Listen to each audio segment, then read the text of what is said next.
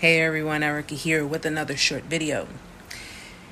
In case if some people are wondering, because a lot of different people have gone through different phases with narcissists and of course different types of manipulators, a lot of people wonder is the narcissist aware of the kind of pain that they're inflicting? Are they aware of what it is that they're doing, that they're hurting people, that they are really damaging people, and they're really disappointing people? Simple answer to that is they are very aware they are very conscious when they're doing it. They just don't care. Now, people are going to tell you, oh, well, you know, they're conscious, but they're not. But, you know, they're going to try to give you different types of schematics. But at the end of the day, they are very conscious as to what they're doing. They may not know why they're doing it or why they're utilizing these tactics to do it, but they are aware of what it is they're doing. And of course, it's to get what they want.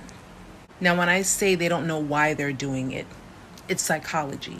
The reason they don't know why they're doing it is because whomever raised them ingrained it in their brain that it has to be done that way. So, much like I told you guys, you're not dealing with the person themselves. You're dealing with the person or the people who have raised them to believe that this is the way of doing things. And though it may not in some cases make sense to them, at the end of the day, it's something that they've learned. And of course, it's something that they've gotten through life with. So, unfortunately, but it still doesn't make an excuse because at the end of the day, people are aware of right from wrong, and people are aware that lying is wrong, deceit is wrong, and manipulation is clearly wrong.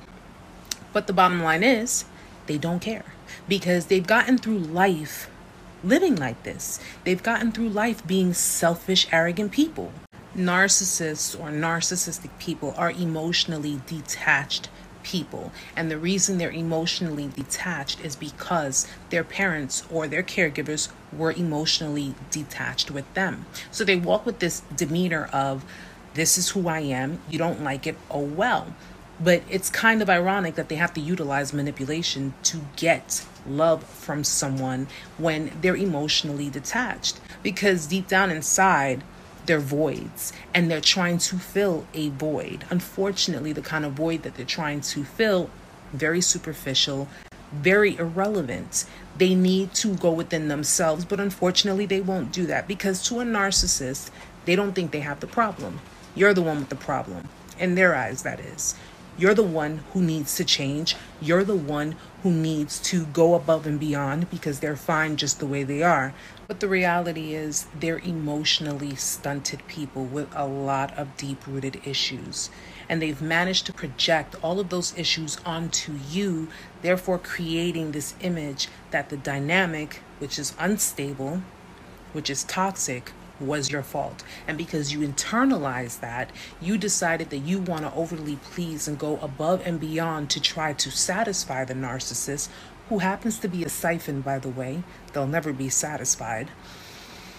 It then led to a very traumatic discard. A discard that ended up hurting you really, really badly, damaging you beyond belief. Narcissists are very superficial people. They're all about image. And many narcissists in family dynamics are willing to trample over family members just to maintain that image, to maintain an idea, an unrealistic idea about themselves. That's it. They go for the next best thing. You weren't the first, and I'm pretty sure you won't be the last. But at the end of the day, if you were discarded, or even if you discarded them, don't let them back in. And if they decide to come around, if they decide to give you the I'm sorry's or I love you or let's make it work, I can change, I will change, I want you to think about that discard. And I want you to think about every single thing they did and every single thing they said. Because again, they were aware, they just didn't care. It's my time.